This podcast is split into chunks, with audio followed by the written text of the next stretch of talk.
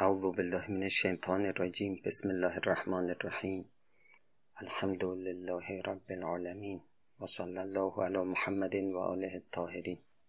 علمی که ما می‌خوایم ازش بحث بکنیم علم اخلاق علم فضائل و رضائل. یکی از بحث های مهمی که مطرح میشه اینه که نقش کسی که دوست با ماست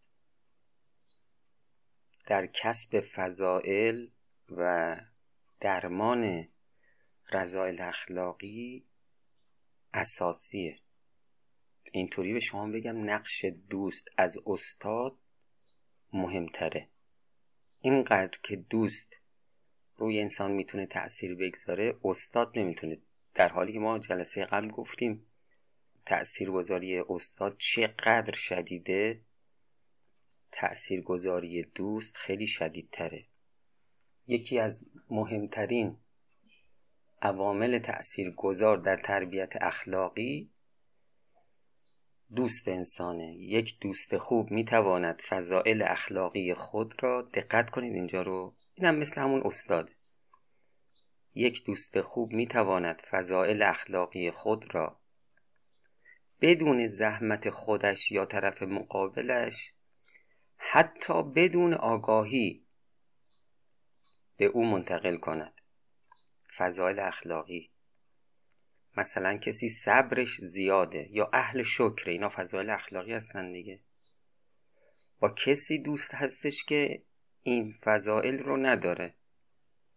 طرفین چه بخوان چه نخوان و چه آگاهی داشته باشند چه آگاهی نداشته باشند این صبر و شکر از این آقا به اون آقایی که دوستشه منتقل میشه. ببین چقدر عالیه. طرف مقابل هم چه بخواهد چه نخواهد این فضایل را دریافت می‌کند و نیز می‌تواند بیماری های اخلاقی را به طور بسیار مرموزی از طرف مقابل برطرف کند یا نسبت به آنها پیشگیری نماید و اینها همه ناخودآگاه است. یعنی ببین مثلا طرف حسوده. دوستش حسود نیست. دو نفرند یکی حسوده یکی حسود نیست.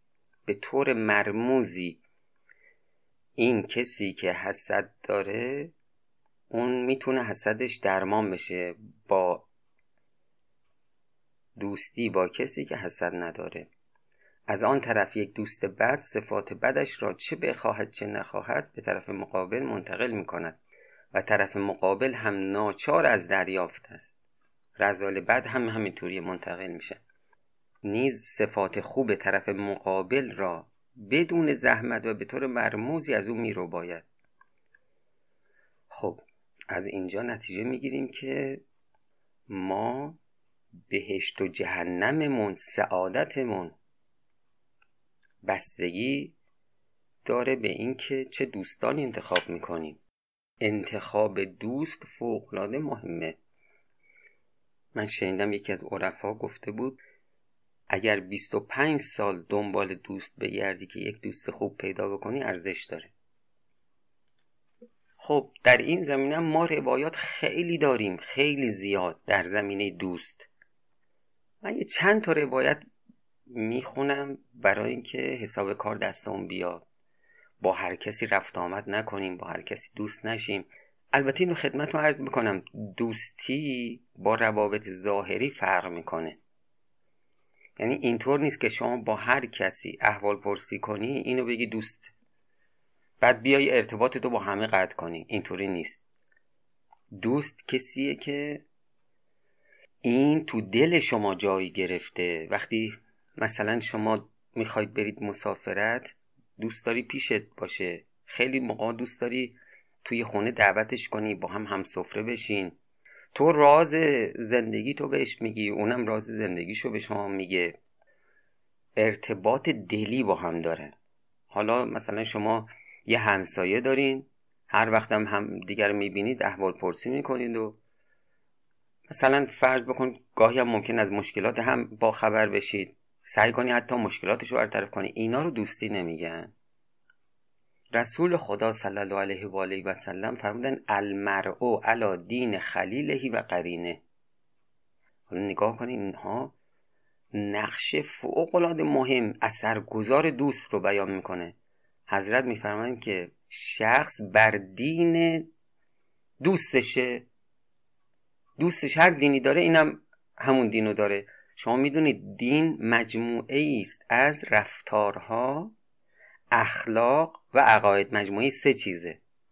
رفتارها اخلاق و عقاید. تو زمینه رفتاری اینها خیلی شبیه به هم میشن. دو نفر که دوستن. یعنی یه نفر رو می‌خواید ببینید آدم سالمیه یا نه نگاه کن ببین دوستش آدم توی رفتار آبی اهل گناه هست یا نیست. اگر دوستش اهل گناهه این شخصم متهم میشه. و همچنین در اخلاق در عقاید چقدر ارتباط دوست با هم قویه که حضرت میفرماد که هر دینی این داره اونم داره. استاد ما رحمت الله علیه میفرمود اگر تو یک جلسه ای دو نفر با هم دوست باشن یکی این ور مجلس نشسته که اون ور مجلس. اینی که این ور مجلسه خمیازه بکشه دوستش که اون ور مجلسه اینم خمیازه می‌کشه. منم یادمه که یه باری زمان جنگ ما از یه منطقه رفتیم توی منطقه دیگه ای خب اونجا یکی از بچه های دیدبانی بود. ما باش رفیق شدیم چه فوق خوبی بود. ولی لحجه خاصی داشت. با اینکه بچه تهران بود یه لحنی صحبت می‌کرد.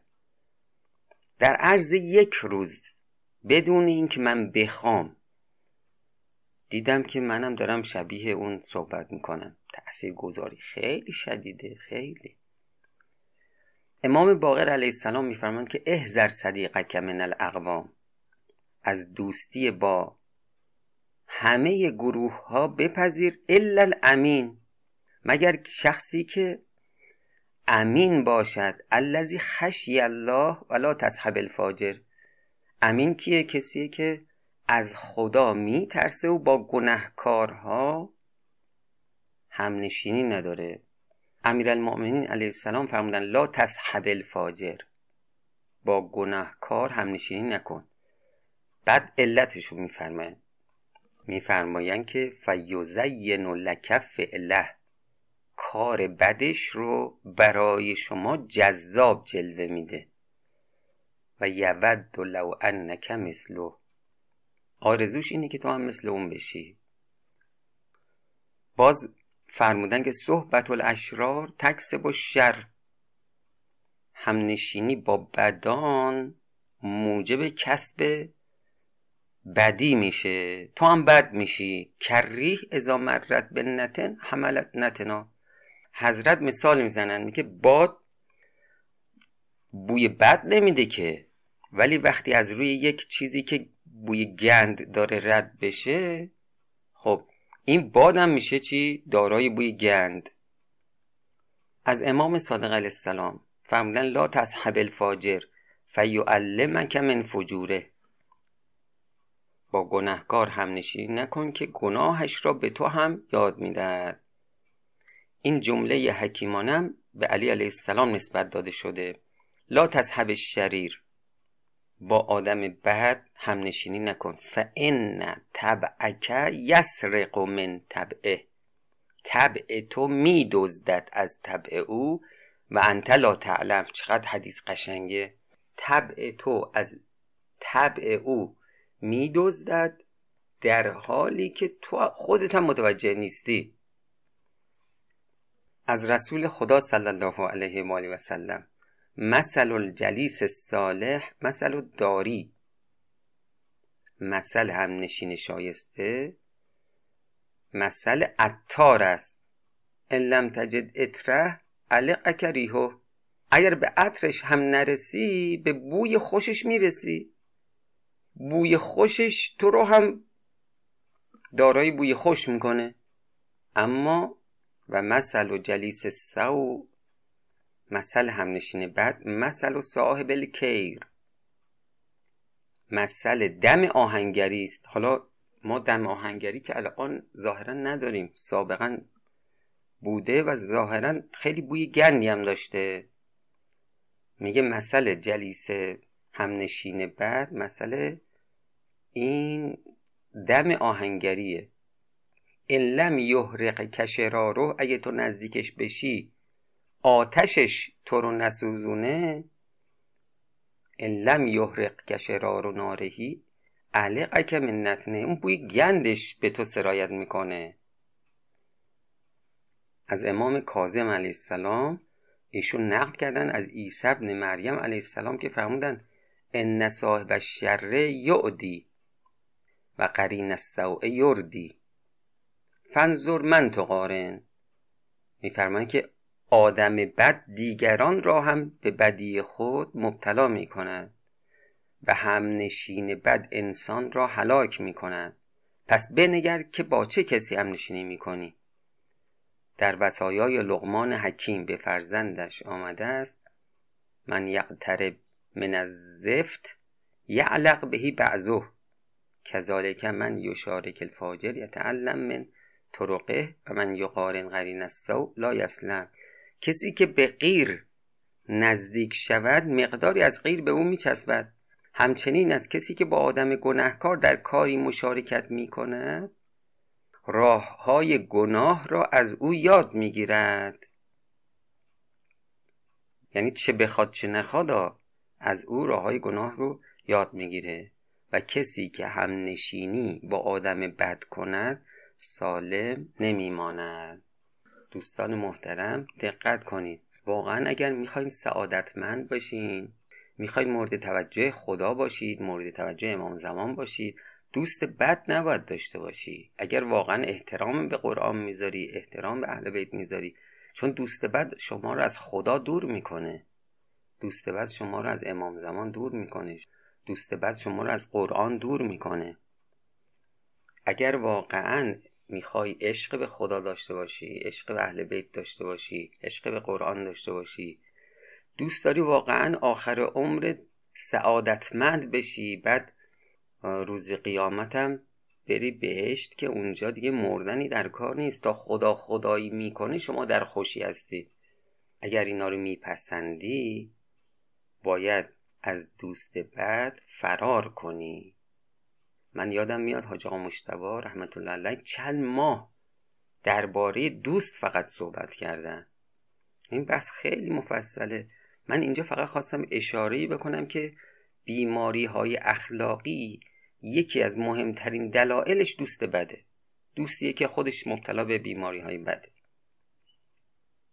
و فضال اخلاقی هم همینطوره. فضال اخلاقی یکی از دلایل مهمش داشتن دوست با اخلاق. و السلام علیکم و رحمت الله و برکاته.